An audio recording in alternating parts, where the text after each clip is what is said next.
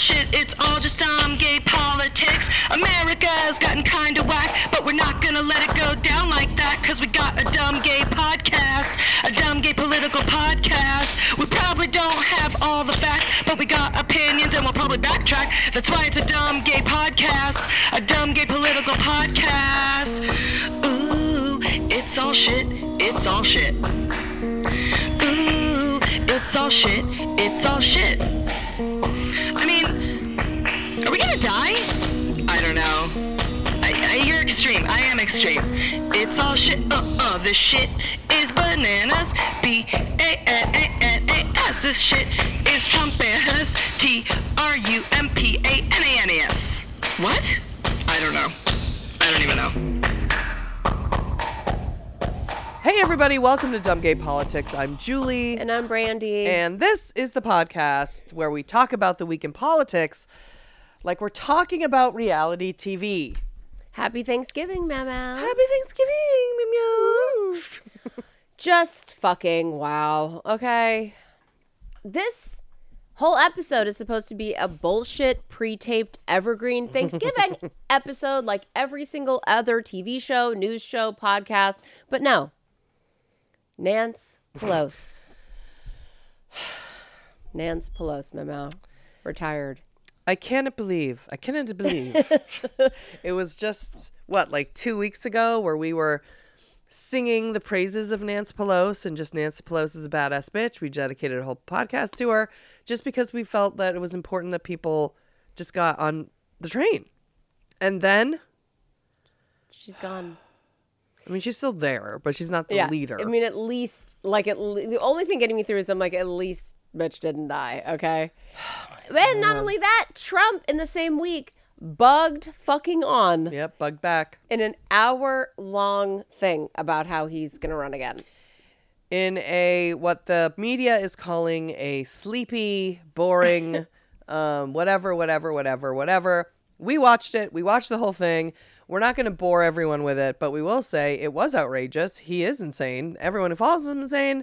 He said outlandish, repugnant, disgusting things, and I don't know why, just because apparently he wasn't yelling and making fun of paraplegic people, he's somehow subdued when everything he's saying is literally like turds flying out of his mouth that are exploded with hairspray and fucking and a lighter. He's lying. Oh my god, it's back to basics. But then Nancy Pelosi's husband, Paul, got attacked. And I mean, it's just this whole thing is we can't believe it. And now here we are. And it's Thanksgiving. Everyone seriously needs to fuck the fuck on off. If it wasn't for Anthony, K-pop Anthony, and the goddamn life-size Nancy Pelosi, like, it's amazing. And you know what? The Nancy Pelosi treats are still coming in. Mm-hmm. We got our superhero. We got our Kamala Harris. Oh yeah. And our Joe Biden and our Nancy Pelosi superhero. So those will be hung over the door, which goes out of the podcast Drug Den studio into your backyard. But we're still getting more Nancy Pelosi treats, and we are not fucking mad. Our sexy curly girl Eshta, who moved from LA, you might recall, to Massachusetts. Where all the good girls go to die, currently run by a lesbo, right? Run by a lesbo, yeah. The top 3 biggest jobs currently in Massachusetts in government right now are run by women. Eshta sent us 3 lady prayer candles, okay? Right after our fucking own heart. That is so good. It is so... And she said in her note that she's had them all summer. Elizabeth Warren, right, Mama? Elizabeth Warren, Nancy Pelosi, and Stacey Abrams. She said she's had them all summer, and our Nancy Pelosi dream has been waiting, because we have a different Elizabeth Warren prayer candle, but this is our first Stacey Abrams and our first Nancy Pelosi. Well, she says, "Dear Julie and Brandy, I've been holding on to these candles all summer. A friend of mine makes them, and all proceeds go towards black voter registration outreach. As soon as I saw them, I knew they would be perfect for the drug den, but then Elizabeth Warren came to town, and I had to give one to her and wait to get another for you." Can you imagine? No. You have to fucking give one of these to her? Ugh. "But as a double diamond Patreon member, I knew that you were moving, so I thought I would hold off until you got your new space. Thank you for all the light, the comedy, and the sheer ferocity you bring to my life. Plus, you two are like a little thread linking me back to my Los Angeles home via podcast." And she's like a thread linking us to Mass. I know, it's weird. "When you come to Boston, not just Massachusetts, but to Boston, I will be there. I cannot wait. Please burn these candles with peace and or rage, and may they bring good vibes." Good vibes, guys? "Eshta, your devoted Western Massachusetts unofficial fan club captain." Western Massachusetts? Bitch, are you in fucking Northampton? Or we love Amherst. Her to death. We love these candles. We love that she waited to bring us one for Elizabeth Warren. And real quick why miss the opportunity after the double diamond Patreon? Double diamond. I mean, the double diamond Patreon member. We know the beginning can be an endless sales pitch for our Patreon. We get it, okay? And that's obviously fucking gross, but listen, don't hate the player, hate the game, okay? It is what it is. We need money, right, my mouth? Yeah. And since we don't make any money on this podcast, mm-hmm. this one right here, mm-hmm. no money. A little money. But we'll say a little money. But listen. It's not a livable wage. No. It's not a...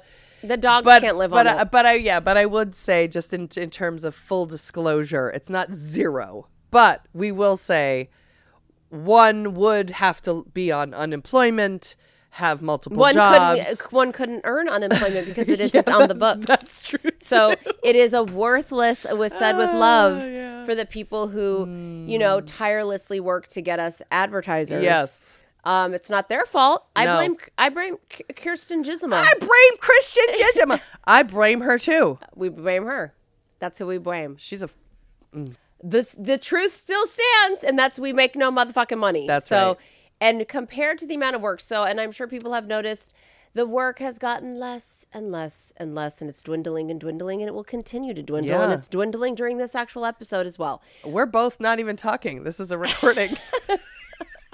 Well, we're both asleep. Clearly, I said blame. We're both asleep. Yeah. Asleep and drunk. And I said, Christian, we're both asleep right now. So, If you want to fucking have our hearts and our effort, you got to go to the Patreon, because you know what? The truth is, we're not even going to do this podcast at all. Speaking of not talking, Mamel, mm-hmm. we aren't going to be talking or speaking on this podcast while we're in Antarctica. Isn't that right?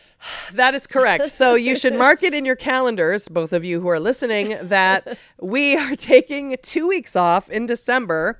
We will not be doing the podcast between December 5th and 18th, I believe.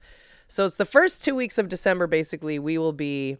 we'll be off 2 weeks, or maybe it's the second 2 weeks, whatever it is. For 2 weeks, we're going to be off in December because we're going on a cruise to Antarctica, where we are going to have to do more and other work. It's the 6th and the 13th. So we will be here. We will do it the 20th. Yes, we will be here for you and your Christmas pleasures when you're fucking ripping your tree down with all of its toxic energy and family toxins that are all over it. Aww. So we will be here the last 2 weeks of December, which I highly doubt anyone will be doing fresh content. That's true. But for those first 2 weeks, nah, bitch. No, we're going to be in Antarctica. Yeah. And we ain't doing it. Why? Because we don't make no money. You want to be transparent, but bitch, we don't make no money. We're going to be on a ship crossing icebergs, and it's just not going to be possible. So there's just no way. I'm going to be hooked up to oxygen. Oh, I am too. Yeah. I'm going to be hooked up to oxygen. They're going to be like, "Do you want to go on a kayak?" And I'm going to be like, I don't know. And then that's what's up. But that's. Yeah. See? Yeah.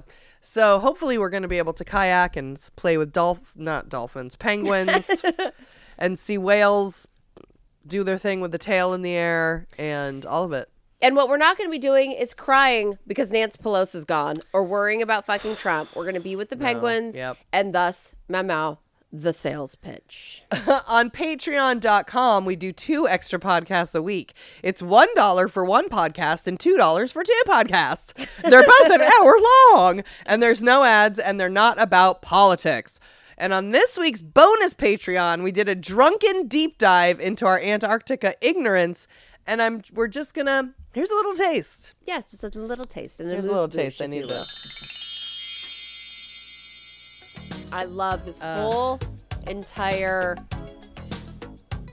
fucking record. I loved it so much. And this song, I was like this. No, skip, and no. Oh, yeah, this has some good songs on it. Last night I went to Manchego. It's not the cheese. Last night I went to Panguito to see the little birds in tuxedos. There they were, all cute and chubito. Chubito. They're so furry as little babies, all eating fish. Are they furry? Walking all... Are they soft? As babies. But what about poofy. As adults? I don't know as adults. I've never touched a penguin. I don't think they're furry. They're no, but as babies. They're so like they're furry puffy. Babies. We don't get to touch them as babies, my mom. They're adults. When we're in Antarctica and you're going to be like, La Isla Penguita, and you try to make love to them, they're going to be slick. They're going to be hardened and slick. So they'll be slick, but I think they'll be, will they be gruff soft. Or will they be soft? I think they'll be soft, but they will be furry. San Pedro the penguin. So my favorite young penguin's called San Pedro. He walked up to me and said, oh, crap. I don't know the language of penguins, but I must think they brrr. I don't know what they are saying. I don't care because they're so cute. Give me a hug with your flipper wings. Oh, crap. Bring your whole family. I'll give you some little fish. Or do you eat like shrimp and chips? Oh, crap. Oh, crap. Do they like fish and chips? I don't know. I mean, Nacho he's penguin energy. Where the penguins will eat the fish and chips with their families. Poofy. Penguins are slick and they're soft and they're nice. Do they have arms or do they have knives? Have knives.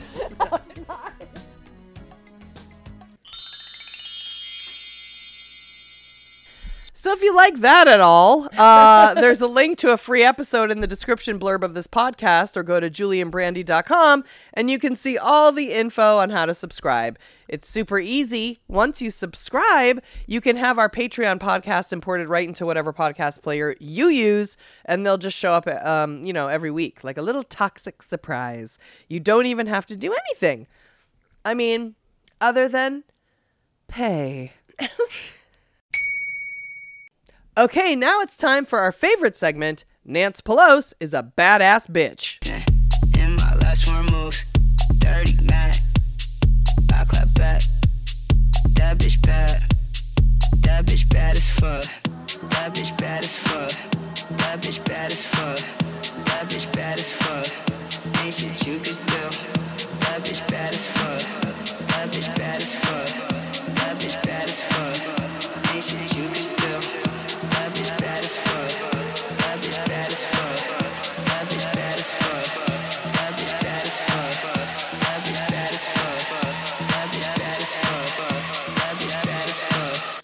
Still hit. This is our long-awaited and quickly retired segment called Nancy Pelosi is a Badass Bitch. Over the last 4 years, we've become obsessed with the Speaker of the House, Nancy Pelosi, and what feels like the moment we gave her her own segment, the bitch up and decides to retire because Republicans are low-key terrorists. Asshole, douchebag, racist, bottom-feeding, lying fucking terrorists. Mm-hmm. So last week, the final results from the midterm elections came in, and Republicans officially won control of the House of Representatives. It was at this time that Nancy Pelosi announced her retirement as Speaker of the House. And although she can never retire from being a badass bitch, we probably won't get many opportunities to dust off this segment again. And I am so fucking bummed out, man. I know. Me too. So we should definitely make this one the best, just in case it's our last time. Well, I can guarantee you that that's not happening. Ring, ring. Hello, Dumb Gay Politics Podcast. This is Julie. Oh, hi there. May I speak to your 14 listeners? Sure. Can I tell them who's calling? Yes, of course. It's you and me, and we're phoning it the fuck in. Oh, you know what? They all just left for the day. Oh, okay. Well, when do you think they'll be back? I think they're probably gone for good. Oh, no. I guess that's for the best since there was only 14 of them anyway. All right. Thanks for calling. Okay. Bye. Have a great day. I never know how to get off the phone. I don't either. Okay. Thank you so much. I really appreciate reminding me how terrible dumb you are I am. At your doing your job. Mm-hmm. And how all the people who were appreciating you doing your job are fucking leaving in droves because we're not doing our job well. I'm plagued with the guilt of spending an entire day writing the podcast for Ruth Bader Ginsburg and not even spending an hour on this one for Nancy Pelosi. Well, this just feels like it's in the bones. I mean, it's right there. You know what I mean? I don't know. I mean, the thing is, like... You're just so supportive, Memo. I think, like... I don't even like the Gator like I love Nance. That's what I'm saying. So it should... This is... Now we're just talking. You have... There's so many details that I could find out, like we did for the Gator. Like I humanized her for myself and for you. We have details. Look, we have details. Well, we do. And the thing is that there was a show already did it for us, which is the great thing, which is where we're getting all of our information. And ultimately, you can press stop right now and go watch PBS's Frontline, Pelosi's Power, because that will tell you everything you need to know. However... We hear what you're not going to get on Frontline and Pelosi's Power is true love. That's right. Intense loyalty. Yeah. The love you have like for a parent or even like a hero, like a she is. You're also not going to get the nuance. Right. The nuance of her. She's doing it, but if you're not reading and analyzing the nuance with love, it's like understanding you got to really it is a wonderful Frontline. I mean, I am hooked on the show for sure, and I'm a fan from here on out, and it is so fucking amazing. Mm-hmm. But they're not going to give it like we give it because they're not giving it with love, and Nancy Pelosi bitch plays she's private bitch. Yeah, she's private. She's private. Yes.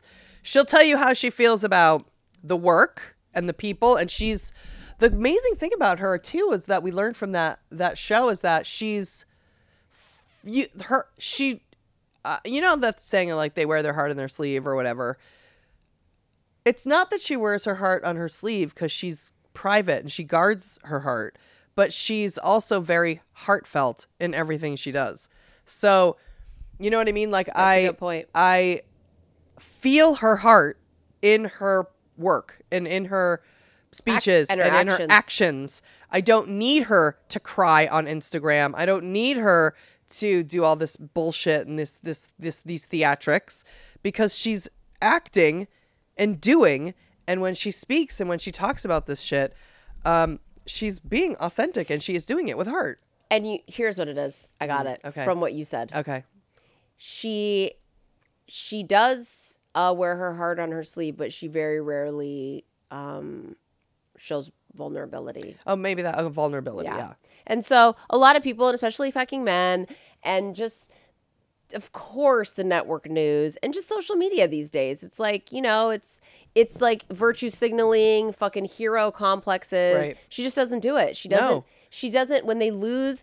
It doesn't matter how many times Diane Sawyer wanted to bug the fuck up her nuts and be like, but you know what? Aren't you bruised? Aren't you bruised? And she's like, no, Diane, I don't have time. Get a fucking real job.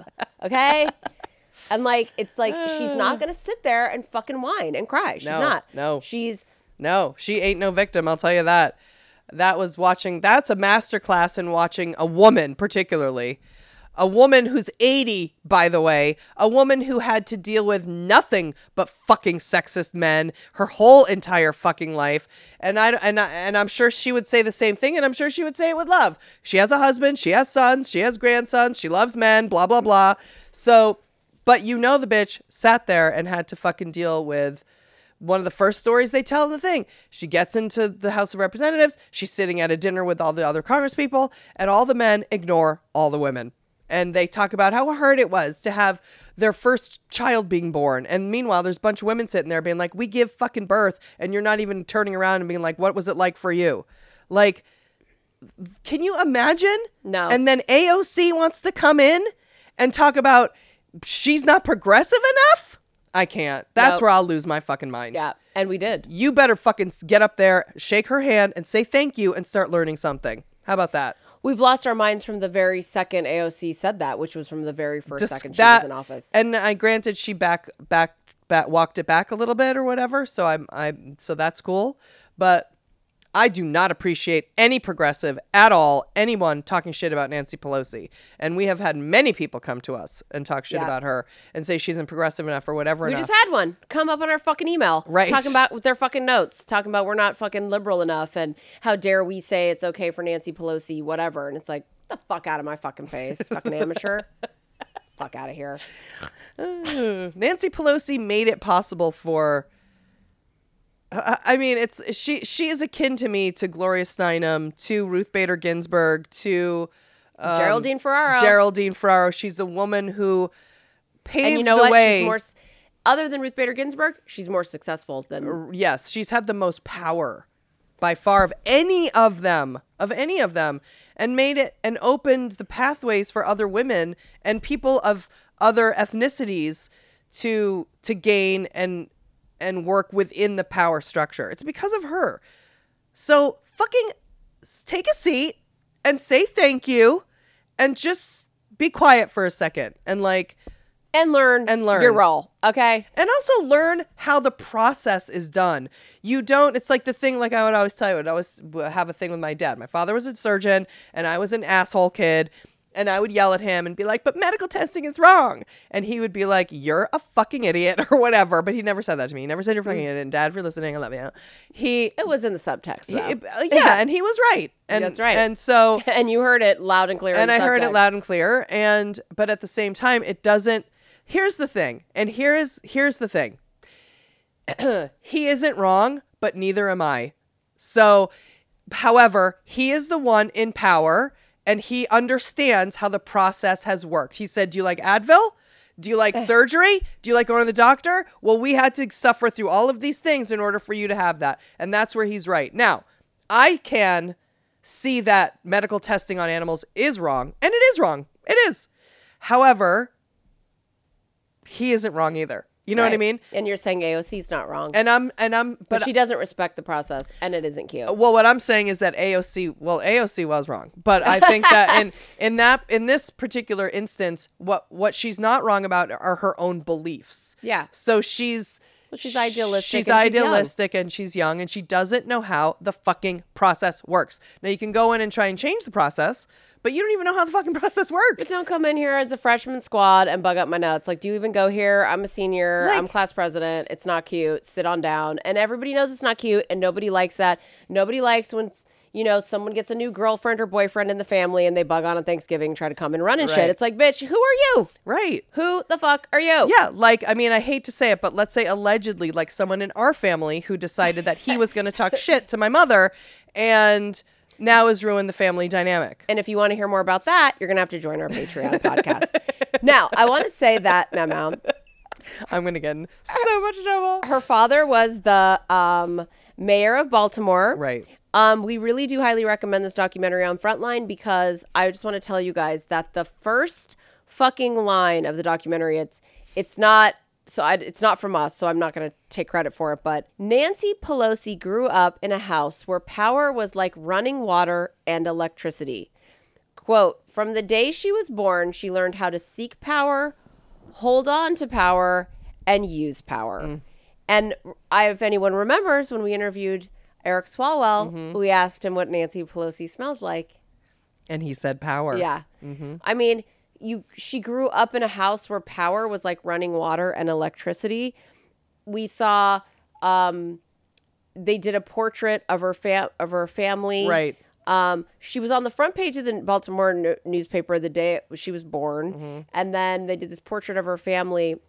I think when her dad got something huge and they did a portrait, but everyone else in the family's in black. She has 5 brothers. Mm-hmm. She is the youngest child, and every single child older than her is a boy, mm-hmm. and there are 5 of them. Mm-hmm. She's the only girl. She's in the center of the portrait, and she's in all white with like a white headpiece, like she's an angel. And she's gazing at her dad like he's hung the moon, mm-hmm. and the dad isn't even looking at her. Mm-hmm. And that is just important to every single thing that you ever hear or think about her. And the next most important thing is that we have a podcast from years gone called Nancy Pelosi's Arms, an episode. That's right. Okay? Because that's how fucking baller she is. She had her goddamn 80-year-old arms out in a sexy fucking dress at like the Democratic National Convention or something, I think, when they won the House back, when she was like, let's go, bitches. And what we learned on this Frontline doc is that she wears 4-inch stiletto heels every single day to this day, and she's 80. 4-inch stilettos. I know women at like over 50 who are scared to get on heels because they're like, I feel like I'm gonna stumble. Oh, 4-inch stilettos. That's probably keeps her in good shape. Yeah. You know, I always thought about, I told you this a few months ago, I've thought about investing in a pair of heels and working out in them here alone, never going out in public, but working out in heels. Yeah, because heels are like a whole to-do. Yeah, because they're a whole to-do, and they'll make your legs like really tone up. And she's walking around in 4-inch stiletto heels. Yeah. It's so... it's crazy. She's an icon. Mm-hmm. So we watched the entire retirement speech. Yes. It was only 15 minutes. She didn't belabor the issue. She didn't trump on. She didn't... She's just not looking for like, oh. She doesn't need validation. She doesn't need adoration. She doesn't need adulation. Right. And she doesn't need a clout chase because she has clout. Right. She done been having it. Right. She doesn't chase anything. She doesn't need anything from anyone. She fucking owns. She's the owner. She's the owner. I love it so hard. I mean, I am like pretty proud of myself. I just glanced at the Drug Den bulletin board and I landed on Eshta, and I just feel it's a sign. Mm-hmm. I'm proud of myself for not having been a wreck over this. You told me that she announced her retirement, and it was last week. It was within minutes. Mm-hmm. And I was just like, fuck, man. And we're trying to hold on to Hakeem Jeffries, and that's what we're doing. And he's running. No one's challenging him. So... next week, we will be doing a full celebration and deep dive of Hakeem Jeffries. We couldn't be happier. Nancy Pelosi is the first and only woman ever to be Speaker of the House, and Hakeem Jeffries will be the first person of color to ever lead at any congressional leadership role. And by the way, she's facilitating that. That's right. And that is important to I mean, it's just, again, she's facilitating that. And next week, when we do the deep dive in Hakeem Jeffries, we will be playing for the third time in the history of this podcast his speech to her, which was not even that long ago. That was like 2018, right? Mm-hmm. Like, literally, we've played it 2 other times because we love it so much. We love him. We love that speech. Yep. And she anointed him, and as she should, because he's fucking amazing. Mm-hmm. And it's the only... and she even knew that's even part of her ownership. She even knew that's the only way anyone could let go. You know what I mean? He's so talented. Right. He's so great. Right. It's still history. It's going to be continuing to be history. And it's the only thing getting us through because we're sad. Yeah. Yeah. So we're going to play the speech, right, Memo? Yeah. And we're going to people's couch it and interrupt it because that's what you do when you don't prepare anything. That's what you do when you talk about the politics like you're talking about reality TV. Well, that's how it is. We're really going back to the roots, you know. Ugh. Just remember, 4-inch stilettos, motherfuckers. Okay, 4-inch stilettos. Thank you, Madam Speaker. Madam Speaker, as we gather here, we stand on sacred ground, the chamber of the United States House of Representatives, the heart of American democracy. I will never forget the first time I saw the Capitol. It was on a cold January day when I was 6 years old. My father, Thomas D'Alessandro Jr., was about to be sworn in for his fifth term in Congress. D'Alessandro is her maiden or whatever name, her real name. That's her name. Yes, that's her name. Right? And in the documentary that we watched, I think it was Rahm Emanuel or one of the people talking about her said that Nancy Pelosi, when she's in the job as speaker or whatever, she's really being Nancy D'Alessandro. She's more D'Alessandro than she is Pelosi. Yeah, so yeah. Like that. Love it, and I love that last name. Mm-hmm. Love it. It's representing our beloved hometown of Baltimore. I was riding in the car with my brothers, and they were thrilled and jumping up and down and saying to me, "Nancy, look, Nancy, look, there's the Capitol." And every time I'd say, "I don't see any capital. Is it a capital A, a capital B, or a capital C?" And finally, none of the Republicans went. No, yeah, no. It was only half. The room was only half full, even though it looked full because all the Democrats were there. None of the Republicans went. They're such fucking assholes. A stunning white building. And Eric Swalwell had his little beautiful, gorgeous daughter, which was great. Yep. And Adam Schiff. He used to be Hollywood. He's West Hollywood. He's Adam Schiff, but he's just Burbank. He's all Burbank to us now. With a magnificent dome. I believed then, as I believe today, this is the most beautiful building in the world because of what it represents. The Capitol is a temple of our democracy, of our Constitution, of our highest ideals. On that day... P.S. Adam Schiff lives in Burbank. I know. I wonder if he lives around here. I wonder if he lives too. Mm. Gotta live in the hills, bitch. It's Nancy Pelosi's time, guys. On that day, I stood with my father on this floor as he took the sacred oath to support and defend the Constitution of the United States against all enemies, foreign and domestic. All of us who have served in this House have taken the hallowed oath of office. And it is the oath that stitches us together in a long and storied heritage. Colleagues who served before us are all our colleagues. Colleagues like Abraham Lincoln, Daniel Webster, Shirley Chisholm, Patsy Mink, and our beloved John Lewis. Personally, it binds me as a colleague to my father, a proud New Deal congressman and one of the earliest Italian Americans to serve in the Congress. And this is an oath we are duty-bound to keep, and it links us with the highest aspirations of the ages. I just have to say, her dad was the mayor of Baltimore, then he went on to be in the House, like she said. Mm-hmm. She met her... She's like, you know, of that age where you meet, get married. She met her husband, Paul Pelosi, the one who recently got attacked by some MAGA fucking moron. And they moved to San Francisco. Her husband's in finance. And she had 5 kids in 6 years. And then the documentary said she never lost. She always wanted to go. Her mother always wanted to go to law school. And her mother was just of the generation where you just, the dad. The father's, he said she shouldn't do it. Yeah. So that always bugged Nancy Pelosi, I'm sure, even though I guess she didn't resent her father like I resented mine. But she always wanted to get in politics, and then she did. And the thing was that she took that thing of having 5 kids in 6 years, and it's just, again, like having power in your house, like running water, like, that is something that, I mean, the thing to worry about is if you're a Republican after you had 5 kids in 6 years. That's the thing to worry about, you know? It's like she really, that's when you say you feel the love in what she does, because that's the love of a mother who understands. Yeah, and every time I see her, I just feel like when she talks about the children, like there's Republicans say that bullshit all the time. Family, I mean, they're the ones that created that. Family values, traditional values, the children.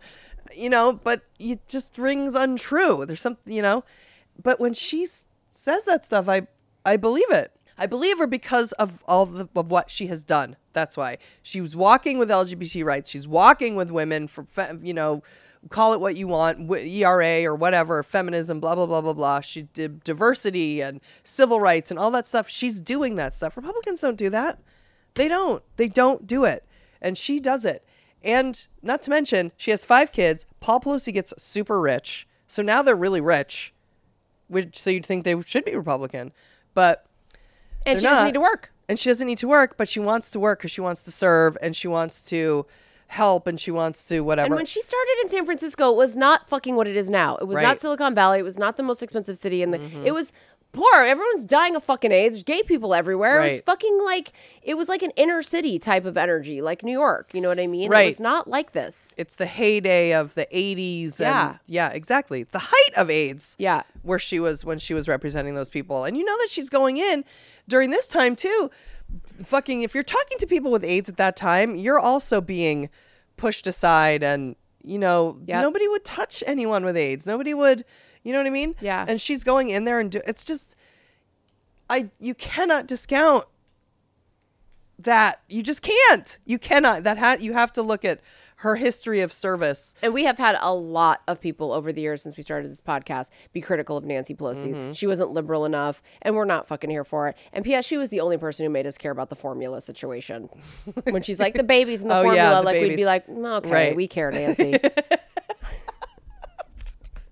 In this room, our colleagues across history have abolished slavery, granted women the right to vote, established Social Security and Medicare, offered a hand to the weak, care to the sick, education to the young, and hope to the many. Indeed, it is here, under the gaze of our patriarch, George Washington, in the People's House, that we have done the people's work. My colleagues, I stand before you as Speaker of the House, as a wife, a mother, a grandmother, a devout Catholic, a proud Democrat, and a patriotic American, a citizen of the greatest republic in the history of the world. I believe her. Me too. I believe her. I believe her. I'm sorry that I don't believe the pieces of shit that went in and shit on the halls that day. Who are probably Catholic. And who are, exactly. President Lincoln called the last best hope on earth. Indeed, in the words attributed to another of our colleagues, the legendary Daniel Webster. Indeed, I want to start saying that more. Hold on, my friends, to the Constitution of your country and the government established under it. Miracles do not cluster. That which has happened but once in 6,000 years cannot be expected to happen often. Indeed, American democracy is majestic, but it is fragile. Many of us here have witnessed its fragility firsthand, tragically, in this chamber. And so democracy must be forever defended from forces that wish it harm. Last week... And I have to say, in the documentary, they go over this all January 6th, and we weren't really even like... It was at the end of it. What was it? An hour and a half? Mm-hmm. It was at the end, and we were just kind of like, it's the most recent shit, and we just don't really... We weren't as invested as we were in the stuff we didn't know. Mm-hmm. But... They said that she, you know, that shows some horrendous, it shows the actual footage of them chanting Nancy and how long they chanted that for and how they ripped the sign down. And I mean, it was a long time. It wasn't just three Nancys like, oh, Nancy, you know, it was over and over and over. And it was a huge crowd and they were chanting it and they were walking through the halls and they were looking for her. And in this documentary, it kind of seemed like she was the only single person in the entire building that wasn't scared. I think the security probably wouldn't allow it, but I have a sneaking suspicion. She's gonna walk out there? Yes. Yeah. I do. It's the vibe that they gave in the documentary, and we didn't even discuss it. Yeah. I have a suspicion that she felt that she wanted to walk out in that hallway and go, yeah? Yeah, what do you want to do? What do you want? What are you going to do? You're not going to do shit. Yeah. And you proved you didn't do fucking shit, you fucking losers. And remember when I said, if only she had been able to go out there, they would have attacked her or they wouldn't have done anything. They either would have been pussies or they would have been attackers. And then we would know for sure. But instead, nothing. And now it's like, oh, it doesn't matter. Doesn't matter. That's what it's like. Right. And it's like, I'm sure she didn't want to confront them. I think she did. And I think she would have taken whatever assault in order to be like, see? Yep. And you're right. I never thought they wouldn't let her out there. But I know that when everybody was hiding and huddled, that she walked in the room and was like, okay, we're going to go vote. And they were like, wait, what? no, we're scared. And she's like, oh, no, we're going to go fucking certify this goddamn president. We're going to do it motherfucking right now. And everyone's like, okay, Nancy. And they all went and did it. And it was all because she was like, let's go. And she wasn't scared. No, she wasn't. Or at least she was. If she was scared, she was defiant. And that's the thing. Because she's not going to show vulnerability. And she will not be cowed. And she will also not be owned. Nope, because she's the owner. That's right. And if you want to fuck and you want to deal with, if you want to go in a fight with her, she might lose, but she will not fucking go down without a fight. And that is, to me, the biggest thing. Yeah. And that's like some John Lewis shit. That is some John Lewis shit. And for women particularly, like, that's the lesson learned right there. Like, you want to fucking...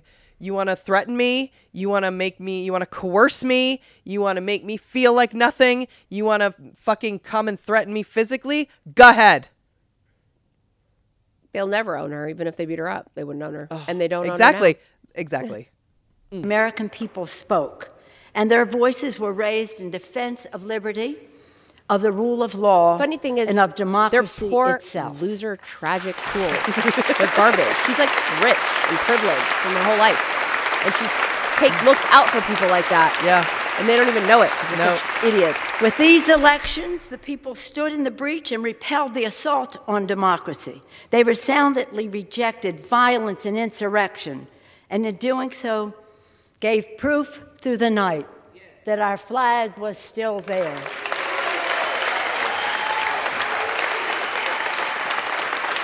I mean, so kind of. It is there. It's there, kind of, but it's like bad. It's a flag. Yeah, I don't have a great feeling about it. I love when she does that laugh. Yeah. And now we owe to the American people our very best to deliver on their faith, to forever reach for the more perfect union. You think she's sad? The glorious horizon that our founders promised. The questions before this Congress and in this moment are urgent. Yes, I do. Questions about the ideals that this House is charged by the Constitution to preserve and protect, establish justice, ensure domestic tranquility, provide for the common defense, promote the general welfare, and secure the blessings of liberty to ourselves and our posterity. Our posterity, our children, babies born today will live into the next century, and our decisions will determine their future for generations to come. You think she's like, while we will have our disagreements on policy, we must remain fully committed to our shared fundamental mission, to hold strong to our most treasured democratic ideals, to cherish the spark of divinity in each and every one of us, and to always put our country first. In their infinite wisdom, our founders gave us their guidance, e pluribus unum, from many one. They could not have imagined how large our country would become or how different we would be from one another, but they knew we had to be united as one. We the people, one country, one destiny. It has been with great pride in my 35 years in the House, I have seen this body grow more reflective of our great nation, our beautiful nation. Such a big deal that she got to be the Speaker of the House. Such a huge, huge deal. She's third in line for the presidency, a woman. When I came to the Congress in 1987, there were 12 Democratic women. Now they're over 90, and we want more. I believe she'll get some more before she's done. They're giving her a standing ovation. Ugh, I feel so sad. I feel like Hillary Clinton didn't win the way everyone else felt, but not me. I feel like that's happening to me now. I hate it. She's not gone, though. The new members of our Democratic caucus will be about 75% women, people of color, and LGBTQ. And we have brought more voices to the decision-making table. Yeah. When I entered leadership, in 2002, there were 8 of us. 20 years. Today, there are 17 members of the leadership. When I first came to the floor at 6 years old, God, never would I have Eric Swalwell's thought that someday I would go from homemaker to House Speaker. Crazy. In fact, I never... Absolutely insane. She should be an inspiration for every fucking human being alive. In fact, I never intended to run for public office. Mommy and Daddy taught us through their example that public service is a noble calling and that we all have a responsibility to help others. One thing it said in that doc was that she in Baltimore, I guess, everything's Democrat. Like, I don't know if that's still how it is or whatever, but her whole family and just all of like the state legislature or the city government or whatever the fuck. So, because Baltimore is what? Maryland is the whole state. Blue, whole thing. So then she moves to San Francisco, and obviously California's Democrat, and San Francisco being the most liberal of all the liberal.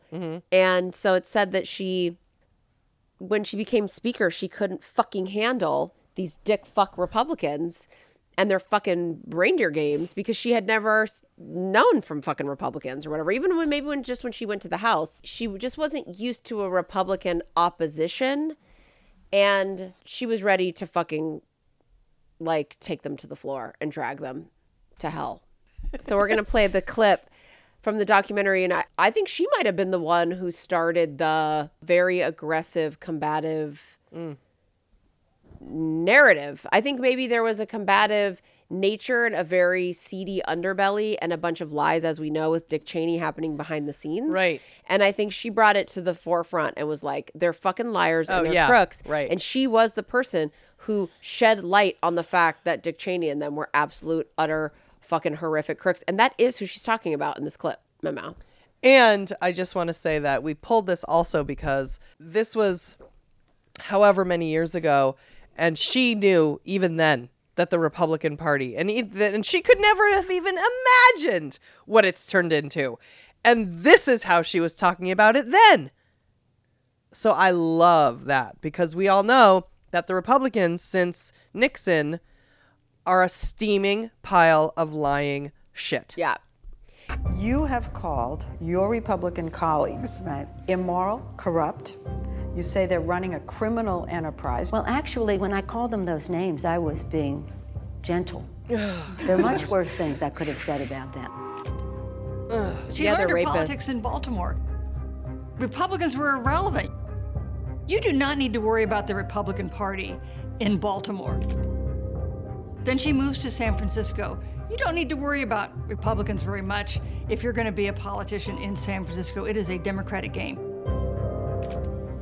When it came to Republicans in Washington, she saw a stark clash of values, as she made clear in interviews with Frontline over the years. Well, I think it should say something about the right-wing ideological anti-government attitude of the Republicans. I mean, clean air, clean water, food safety, public education, public health, Medicare, Medicaid, Social Security. They do not believe in the public role. They don't believe, bless their hearts. They do what they believe. They act upon their beliefs, and they do not believe in this. In helping people. It is that if anything is ever said ever again, even on this podcast, okay? If anything, if any pundit, if any TV show, if anyone should say anything about anything in the world of politics, it is that sentiment of which she just said. In fact, not just the sentiment, the words of which just came out of that bitch's mouth. Yep. Okay? The right-wing ideological Republicans do not believe in public government as an arm of public anything. And that is the foundation of the Republican Party. And that, yeah, they're a crime syndicate. I mean, it's... But born of religion, which is supposed to help those less fortunate. She fucking summed it up so hard there. I can't even live with myself. And that was that was over 20 years ago. That was maybe that was 2006 or something. It was so long ago. The level of filth, flarn filth that rose up during Obama to then only give birth to Trump. Yep. And now the filth, flarm, filth doesn't even cover the fucking polluted streets and air, which we all live. Yep. I mean, that's our right. Baby daughter Ryder can't even go to school without the maggots infesting every single school board. The the way this the milk has turned. The milk has turned. And bitch was calling it back in the Cheney days when nobody was willing to call it. Yeah. Oh, she was standing up to talk about truth to power. She was truth to powering it. Fucking shooting her truth to power all over Washington, D.C. Yeah. No one was doing that. No one. No one. And certainly no woman. No woman. And no. She had Rush Limbaugh fucking jerking off and punching himself every night. Yes, exactly. Jerking off and punching himself every night. And she had to fucking put up with him and then sit there at Trump's inaugural whatever speech and give fucking Rush Limbaugh the Medal of Freedom. And she had to sit there and watch that and just be, and they thought they were, you know, he would have done anything to belittle her. Trump would have fucked her. Yep. In front of everyone. They if he could have. If it was back in the 1800s. Yeah. Oh, please. Oh, if they could have, they would have, but they couldn't. So all the best they could do is give Rush Limbaugh the medal. And then Rush Limbaugh died. And you know what Nancy Pelosi did? She ripped up the speech. She ripped up the speech. Right behind Trump's back. Because she will never be fucking one up. And she's the owner.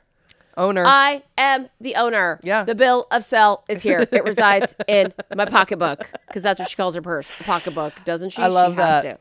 So does Phyllis. Of course. I've never known a purse. I've only known a pocketbook. All the best ladies do the pocketbook. Love it. It's been my privilege to play a part in forging extraordinary progress for the American people. I have enjoyed working with three presidents, achieving historic investments in clean energy with President George Bush. You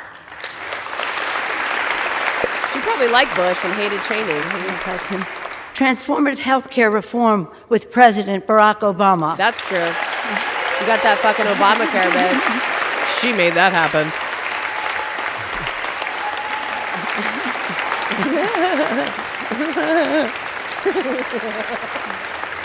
And forging the future, from infrastructure to health care to climate action with President Joe Biden. She's like, we're Catholics, woo! Married Paul and Joseph, or what's it called? This Holy Ghost and the mother fucker or whatever. Mary, Jesus, and Joseph. Now we must move boldly into the future, grounded by the principles that have propelled us this far and open to fresh possibilities for the future. I can't take this. Mm-hmm.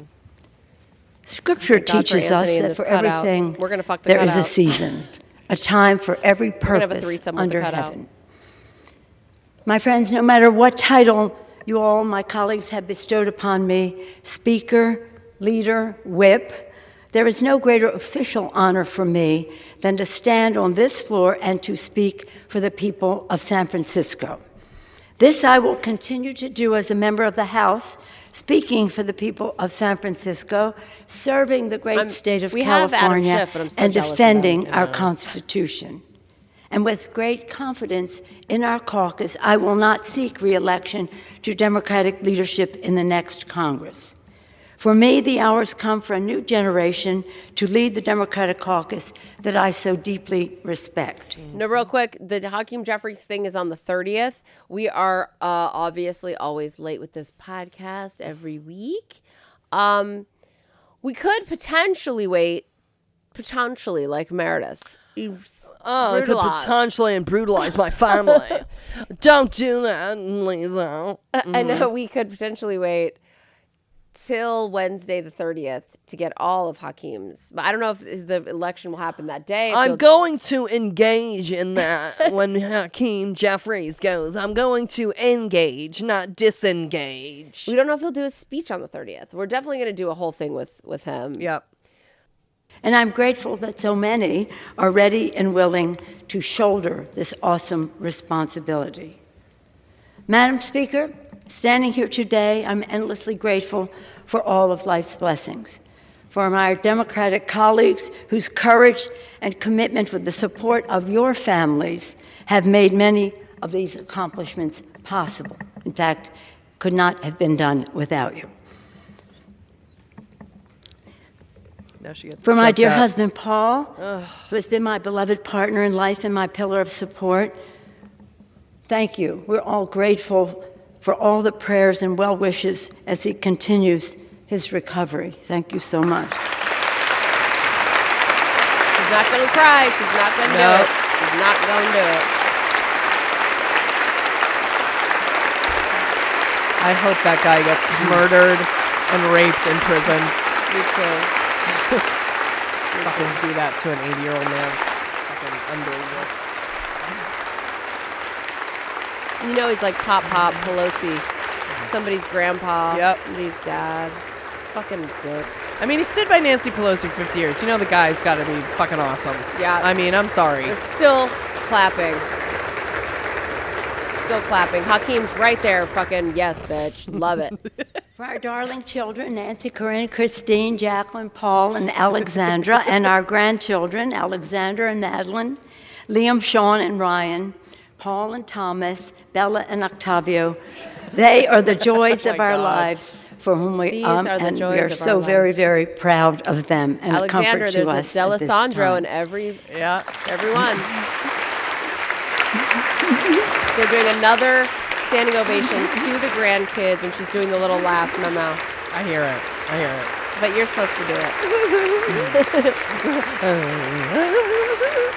And for my brilliant, dedicated, and patriotic staff, under the leadership of Terry McCullough, working together, the finest group of public servants the House has ever known. Thank you. Why are we not over staff? I'm jealous of that, too. I mean, we just couldn't hack it. We'd get fired within a day. So inappropriate. I'd be late. We'd mess stuff up. Oh, my God. Why is this filed? I don't know. I'm sorry. No. And again, for those who sent me here, for the people of San Francisco, for entrusting me with the high honor of being their voice in Congress. A lot of you guys are douchebags, but you did us right with Nancy Pelosi. I will strive to honor the call of the patron saint of our city, St. Francis. Lord, make me an instrument of thy peace. She loves the city. I can't take it. I'm so sad. In this house, I'm so we begin each day with a prayer and a pledge to the flag. And every day, I am in awe of the majestic miracle that is American democracy. As we participate in a hallmark of our republic, the peaceful, orderly transition from one Congress to the next, let us consider the words of, again, President Lincoln, spoken during one of America's darkest hours. He called upon us to come together, to swell the chorus of the Union, when once again touched, as surely they will be, by the better angels of our nature. That again is the task at hand. A new day is dawning on the horizon, and I look forward, always forward, to the unfolding story of our nation, a story of light and love, of patriotism and progress, of many becoming one. And always an unfinished mission to make the dreams of today the reality of tomorrow. Thank you all. May God bless you and your families, and may God continue to bless our veterans and the United States of America. Thank you all so much.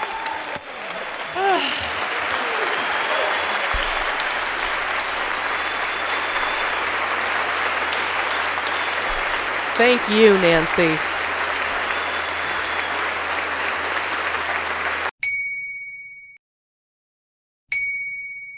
Now it's time for So There's That.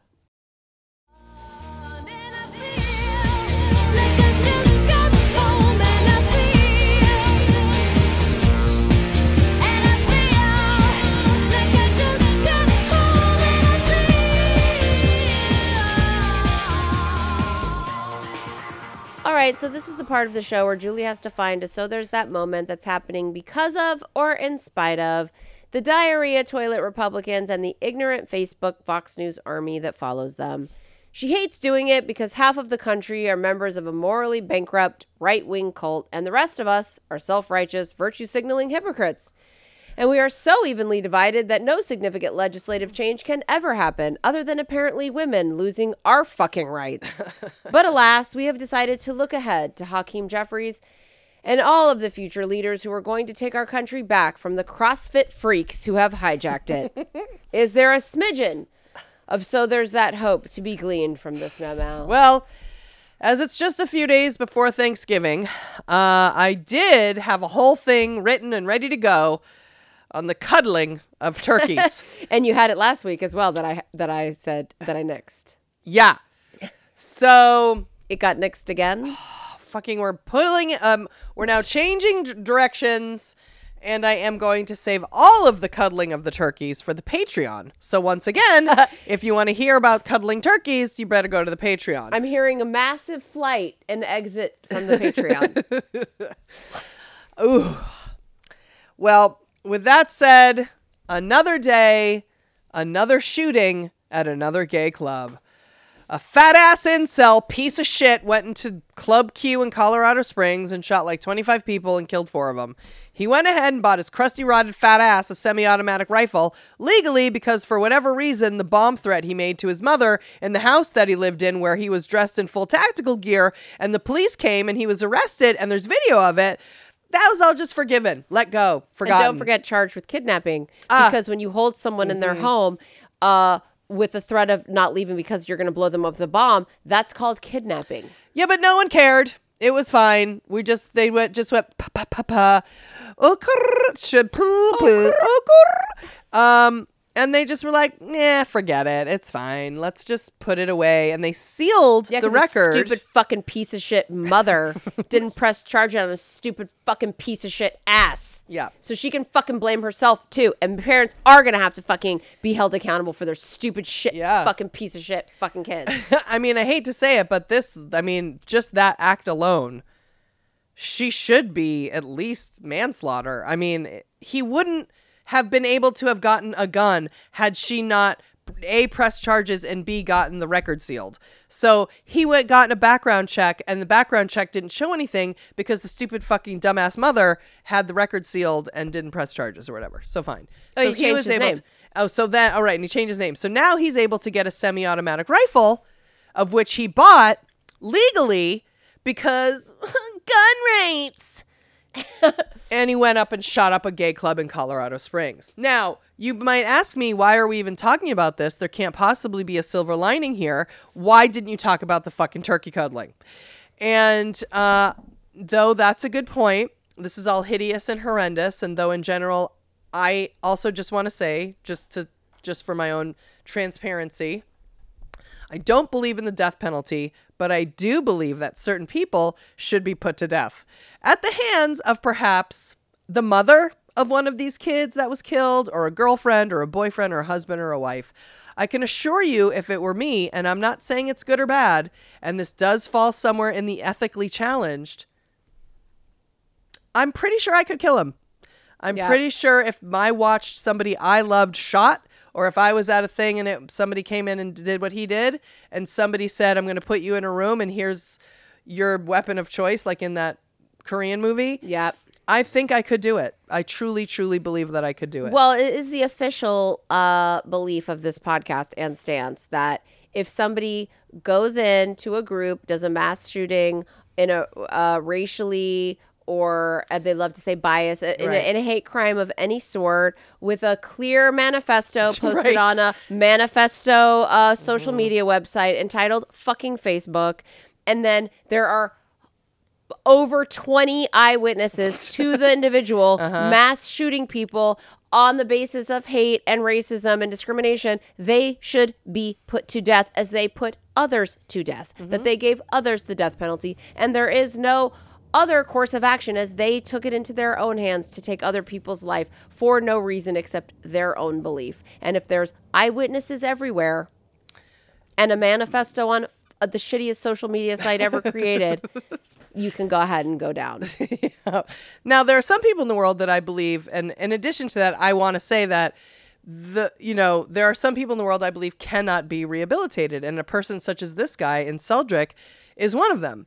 Jared Polis, the gay governor of Colorado, got rid of the death penalty in 2020. So until and unless the federal government makes mass shootings punishable by death, I'm okay with vigilantism. I know that's... Well, we've always been okay with that. I know. I'm just stating for anyone who's new here. Oh. I'm just letting you know.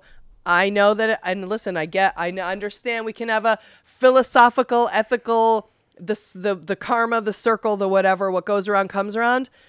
If I watch something happen to my parent or somebody I loved, I can assure you that person will die. So do with that what you want.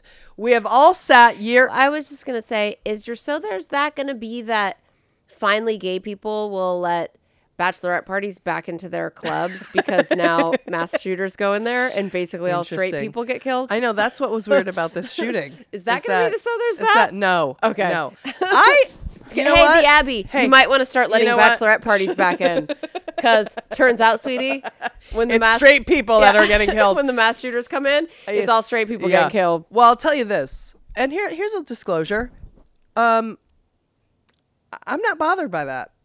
What? Oh, I'm not bothered by it either. I don't care. I think it's... Of course, I'm a fucking woman. I think it's dicky that they don't want bachelorette parties in there. I think it's rude as fuck. Yeah, I don't understand why we would be discriminatory.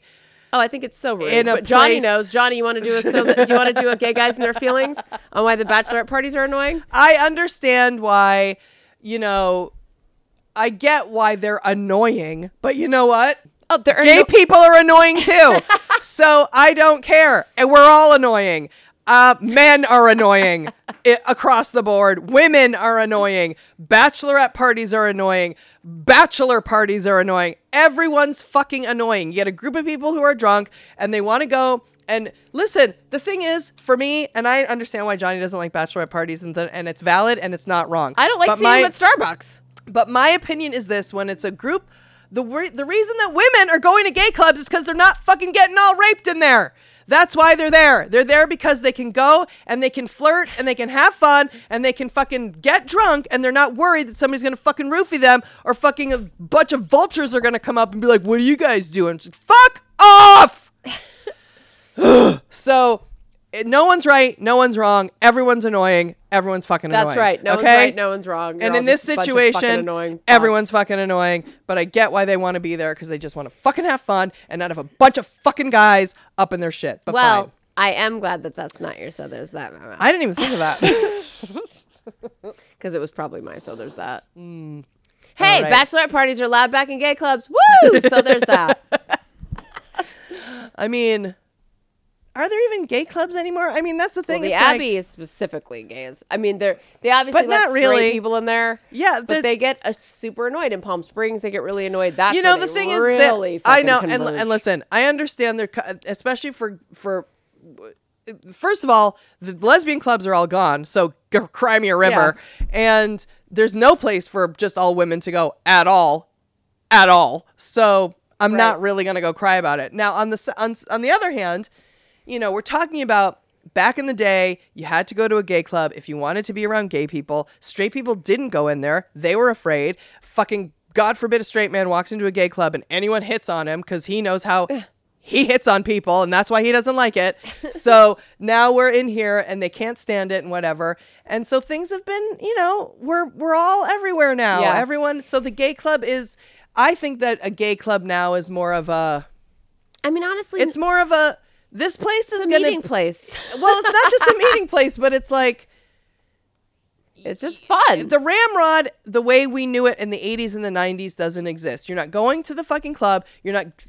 Or you are. I mean, you can still get your dick sucked in the back of the Abbey, I guess. But it's not the same as it was. It just is not the same as it was. Yeah, well, none of it is. Certainly not at those ones. And anyway... The real message here is that bachelorette parties are fucking annoying. We don't want to see your fucking little fucking veil. We don't want to see your fucking shirt. Like Mrs. Married. We don't want to see any of it. No, you're fucking annoying as fuck. Nobody wants to see any of it. Like, I'm drinking liquor out of a dick straw. Yeah, why don't you go snort a fucking line of coke off a fucking hooker's dick and grow the fuck up. Stop sucking a dick lollipop and go do drugs and get raped and fucking wake up in a hole on the side of the freeway with all of your bridesmaids next to you and do a high five and go to your wedding. That's what it's about. Grow the fuck up. That's the message. So there's that. Now, we went off on a tangent here, which I loved, but the reason I'm bringing up the shooting is this. So not only are bachelorette parties allowed back in gay clubs, bachelorette parties are annoying. Women are annoying. Men are annoying. Gay people are annoying. Straight people are annoying. All people are annoying. Yeah. Everyone's annoying. So fine. There's one person today who's not annoying. Okay? Okay? There's one person today who is not annoying. He's a hero. He is our new favorite person for today next to Nancy Pelosi, and he deserves the Medal of Freedom, the Medal of Honor, the Medal of Metal. He's from California. He's from California. We finally, after all of these shootings, got to hear a story of someone who stood up to one of these incel pieces of shit. And he didn't die. And the thing is, the teachers, they put their bodies in front of these kids and they get shot and they're protecting other people. This guy, this was let's roll. This was fucking some bitches have to die. He owns a brewery. Oh God, I love him so much. He's not a teacher. So it's great. Basically, the shooter, he goes into Club Q in Colorado Springs and he fucking opens fire and he's shooting everything in sight, whatever. So now what we learned is that there was a drag show going on at the time, and the clientele, for whatever reason, was a lot of straight people. So, and one of them was this guy who was there with his wife, his daughter, and his daughter's boyfriend. And a bunch of his friends. His friends and his family. So his name is Richard Fierro, and Richard Fierro is a veteran, and he saw what was going on. He basically made sure he was like moving tables over and doing whatever. And then he saw the fucking guy walk past them, and he saw that he was wearing that tactical vest, but it had a handle on the back of it. And the way he describes it is basically he then runs up to him, grabs the handle, pulls the guy down, and starts beating the shit out of him. Now, I'm going to play a video of an interview that this guy did, because I want you to hear him, and this is all about how he describes it and what he said and whatever. But I just want to say that for me, and I do think for a lot of people watching him and talking to him and why he's so necessary and important, and there's that, is because he gave us we all have this feeling like, what would we do, and how would we take someone out, and how are we going to do it, and is it possible? And he made it possible. He gave us. Oh, he's like the first monkey, that thing where. Yeah. Or that the whole thing of they're all in a room, you can't do the crossword, you take one person out, you show them the answers, they walk in, they fill the crossword out, everyone does a crossword. Or in the thing with the monkey, It was like the study where you teach one monkey, and just because the monkey knows how to do it, and they see the monkey, it's like once someone does it, everyone will do it now. Even 9/11. Yeah, well, that was the thing. That motherfucker could have been on the fucking plane at 9/11. And that's the thing about That's why Let's Roll is so important. And then look what happened on the train. There was that whole thing that happened on the train with those guys, and they took down the hijackers on the train and in France or whatever, and then they became heroes. It's like, we needed to feel that we could, and that's what Nancy Pelosi gives us too. It's the same fucking feeling, but this guy is giving us but this is in fear. So this is in terror and fear, and you don't want to get hurt, and this person is scary. And I know you're going to say, but I'm just going to say it anyway. At the point when the guy walks in, he has a semi-automatic type of fucking gun. And he's big. He's a big dumb idiot. He's already, when they say, and this is an important note for me personally, they'll always say 5 people died and there's 13 people injured. That's what happened in this shooting. According to this guy, Richard Fierro, his very best friend his whole life was in town. They were there celebrating a birthday. His best friend's wife was there. The woman was shot to the point where her arm is off. Shot off. Uh-huh. And when we're talking about, when they say injured, I'm just speaking for myself. I just always oh, okay, well, whatever. I never think of someone I remember in the fucking Marjorie Haber. And the Maggie Haberman Stoneman Perelman School. Right. Mm-hmm. I remember that one guy that got in the front of the door. He was like this kid, this high school kid that got in front of the door, and he didn't die, but he was so shot to death. And he was in a coma, and he might have died. Uh-huh. In the hospital. I can't remember. That's tragic. Why don't you find out if the guy died or not? But he was shot to, you know what I mean? He was protecting them. He was a kid. It's I feel like saying 13 injured, it doesn't really describe the fact that you went in to watch a drag show and now you fucking don't have your arm. Don't have an arm anymore. Right. And that, you know, and he's over there and his daughter's boyfriend was already dead. Yeah. So by the time he grabs the handle on the guy's thing and he does his whole thing, he'd killed five people. Yeah, there's five people dead. And then there's 13 more people who look like they will die because their whole bodies are shot practically off and they're fucking like practically decapitated and blood is everywhere and it's like a fucking bloodbath. And he's now slipping and sliding in blood on the floor of people that he knows. And his daughter's fucking, you know, boyfriend of 5 years or whatever is dead. And it's like injured just doesn't really cover it. And it's, and also fucking a bunch of dickwads fucking holding up a plane with a fucking box cutter sounds fucking ridiculous at this point. Right. You're not going to fucking scare anyone with a box cutter, you piece of shit. And I do want to say that we have all sat year after year and watched the shootings unfold. Republicans will never do anything about it. They will continue to use the stale, tired narrative that their base seems to lap up as if they were in a loads porn, that the Democrats are trying to take away their guns and their Second Amendment rights, which is the right to bear arms. And when the Second Amendment was written, they were referring to muskets, not semi-automatic motherfucking rifles that blow people's arms off. There is no animal, there is no human being in the non-military world that needs that shit. If you want to whine about hunting and you're a hunter, first of all, kill yourself immediately. And then second, kill yourself. Because you know who was out hunting the night that was at fucking Channel Q was that fat incel piece of shit. That was him hunting. Channel Q. So... Why is everything with Q gotta be so fucking tragic? I don't know. It's just gotta be so tragic. Like, fuck off. Just why does it always be gay stuff is with a Q? I don't know. It reminds me of when I first did stand-up, and it was like, I'm doing Rainbow Q Comedy. Yeah. It's Q Comedy Night. It's Rainbow Q Comedy. All right, well, whatever. Let's just, for the now and for the foreseeable future, and I'm sorry for anyone with a business that includes the name Q, let's just all avoid things with Q. Let's just do it. Let's just do it. Let's just do it. If the drag show's at fucking Q corner, let's just skip it. Let's just skip it. Okay? That's just what we're going to do. That could have been any of us. I said it 50 times when we were watching it. It could have been any of us. I can't fucking believe that a drag queen took off her heel and punched, stabbed the guy. And I'm just like, do you have any fucking irate drag queens? I don't ever let this stuff feel close to home. And it still doesn't because I'm an empath that's dead inside and feels nothing. And I just think we're all going to fuck around and find out because it's going to come right to our fucking doorstep. Yeah. And the only thing I can think is I'd rather it be us at a drag show than these little, all of our babies at their school because it's at every school and it's like, it's. And that just shows you what cowards they are. They're just such fucking... Just these incels.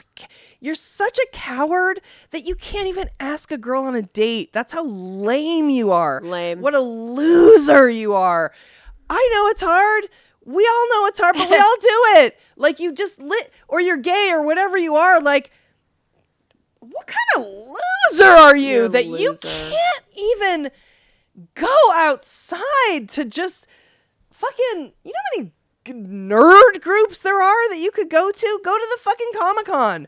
Go to Monster Palooza. You'll meet someone. Do you understand what I'm saying? Of course. Like, I just don't understand it. And I mean, there gets a point where they're mentally completely fucking bad seeds or sociopaths or whatever.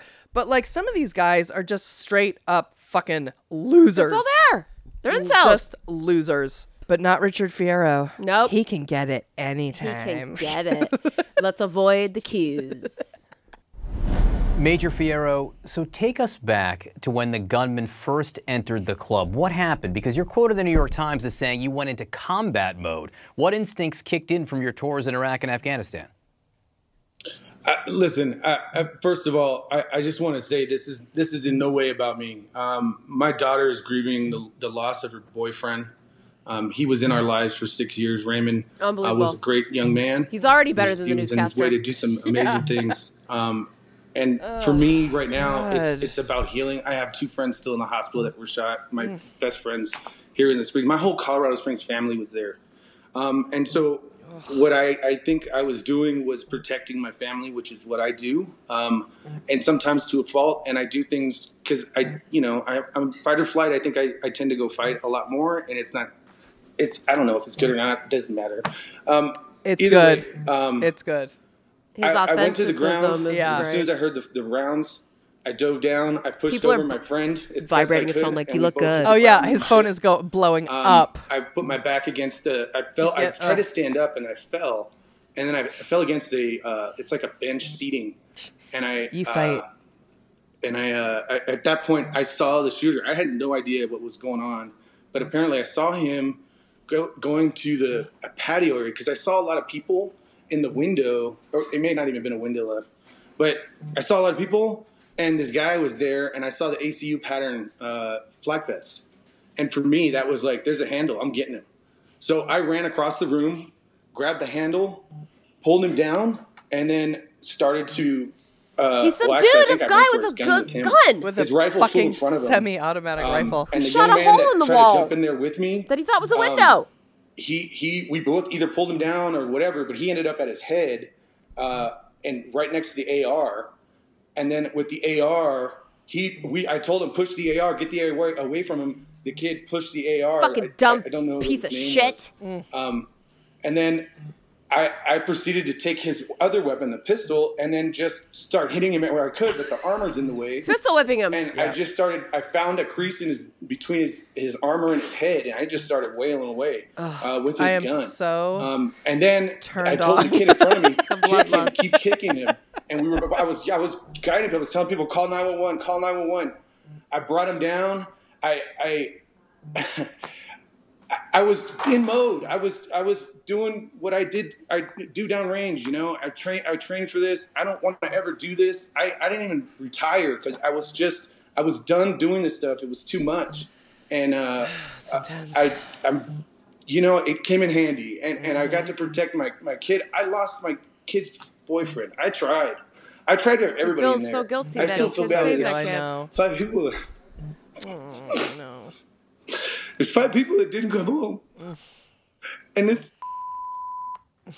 this guy, I told him while I was hitting him, I said, I'm going to kill you, man, because you tried to kill my friends. My family was in there. I wonder why you didn't kill me. My little girl was in there with her. We are so sorry.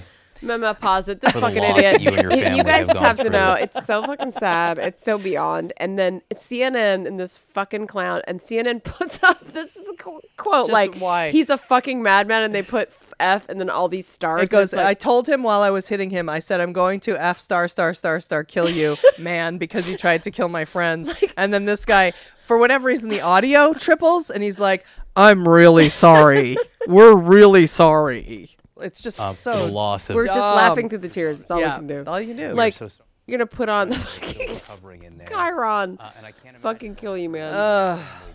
Even with your training. Your training was for war zones. You trained to do that in combat. Not and you out can't for even a really night remember, like, Yeah. But it lives in you. If you actually do this stuff... It's in you. I was proud to be a soldier. Yeah. I don't like these guys running around here doing G.I. Joe stuff, and they're not. I'm not exactly. A G.I. Joe. I'm just a normal guy, man. I'm protecting my family, and I reached up and I did what I had to do. And honestly, I don't care about myself in that moment. I cared about everybody. You wish that everyone in the military was like that. And I cared especially about my family. As soon as I got done with that guy and the cop came in, I went across the room and started first aid with my friend. This part who was shot in the chest and the legs and the arms. And I told her, Joanne, stay with me. Look me in the eye. Stay with me. And I moved her head so she wouldn't see her arm because he was shot. Fucking horrific. And Chip was right there. Her husband was reaching for her. So I put her hand in his hand. So that they could be together. I didn't know if they were going to make it. Oh, my God. Chip, that's what we call Nacho. This guy, man. This whole thing was a lot. My daughter and wife should have never experienced combat in Colorado Springs. And everybody in that building experienced combat that night, not to their own accord, but because they were forced to. And I told my daughter, for me downrange, it was always, hey, get in the next patrol. Get in the next patrol, and you're done. They get over it. Get in the next patrol. They don't have that option. Nobody in that building has the option to get on the next patrol. They got to live with this now to whatever the... It's a lot for any human, man. This kid that was helping me was kicking another human in the head. This part, and I told him to do it. He feels guilty for telling the guy to kick the guy in the head. Yeah. There was he has to live with that. Beautiful. Yep. One of the performers was walking by when the kid was getting tired of kicking, and she helped and kicked him with the high heels that she had on, and then ran because she's probably scared. I don't know what's going on in there. I was trying to get people to call the police, and that was it. I told the mayor, I'm not a hero. I'm just a guy that wanted to protect his kids and his wife, and I still didn't get to protect her boyfriend. Ugh, it's so sad. But we wanted to play that whole testimony for you and to hear it again, because I do think it's important, and I do think he's a hero, and I do think he is the embodiment of not just, him as a military guy and a husband and a father and a friend and all that stuff. He poked a hole in something that, it's like popping a little hole in a balloon and letting a little air out of it, because of all the shootings, and these guys always either end up killing themselves or getting killed or whatever.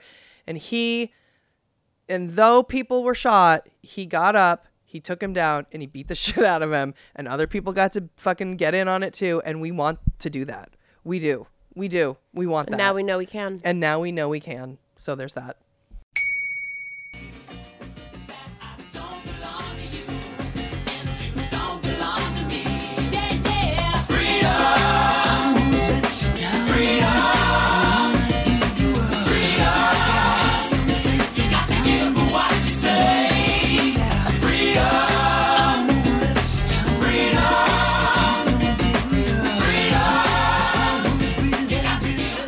So that's it for this episode of Dumb Gay Politics. Thank you guys for listening to this podcast week after week. We know we've been super negative and lazy lately. We truly are so grateful for all 14 of you. We don't want you to leave. We don't want you to take a mass flight. We don't want you to stop listening. Even though we suck, we really appreciate you being here, even if you don't sign up for our Patreon podcast. But please sign up for our Patreon podcast. Go to julieandbrandy.com. It's only $1 for a whole extra hour podcast per week. Or you can pay $2 and get 2 bonus podcasts per week. And our Patreon podcast is completely different than this one. There's no ads. There's no politics at all, ever. It's just fun, random stories and deep dives and songs and bullshit and the Isla Penguita. And we've been doing our Patreon podcast since 2017. So once you sign up, you'll get hundreds of podcasts to listen to instantly. And they are timeless.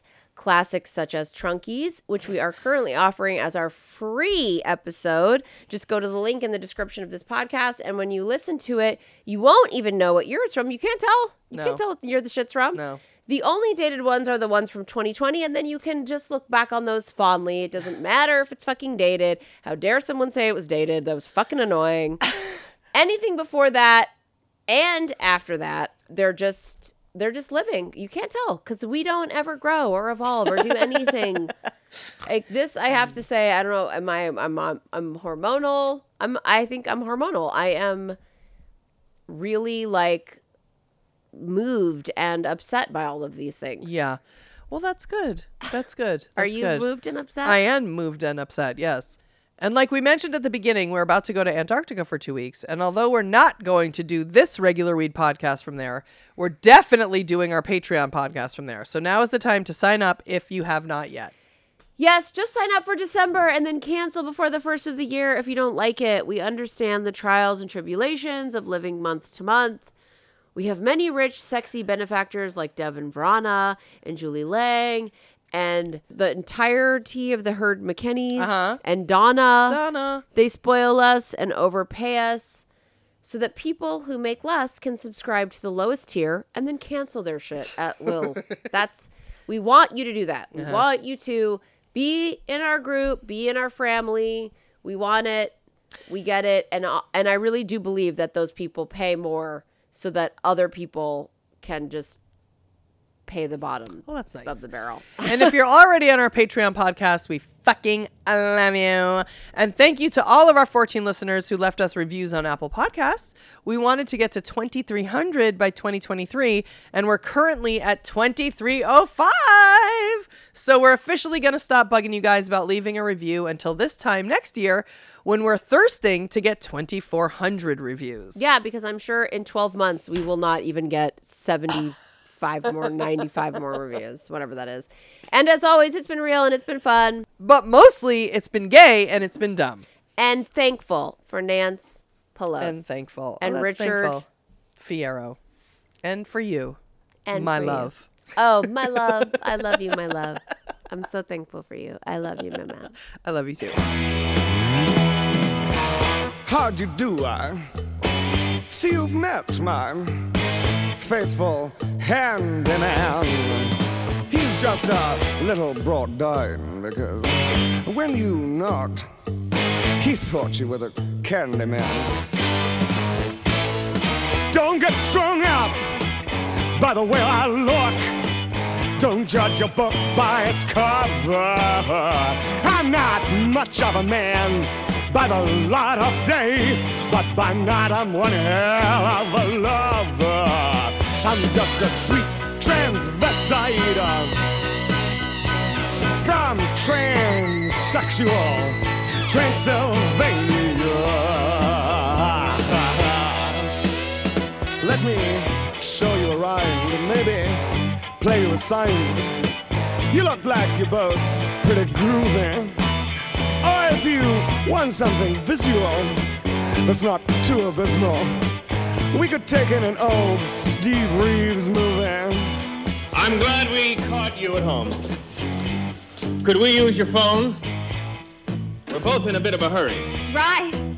We'll just say where we are, then go back to the car.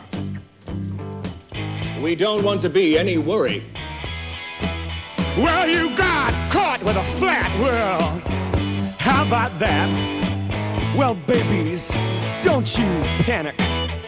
By the light of the night, it'll all seem alright. I'll get you a satanic mechanic. I'm just a sweet transvestite from transsexual Transylvania. Why don't you stay for the night? Night. Or maybe a bite. Bite. I could show you my favorite obsession. I've been making a man with blonde hair and a tan, and he's good for relieving my tension. I'm just a sweet transvestite from transsexual Transylvania. Hey, I'm just a sweet transvestite from transsexual Transylvania.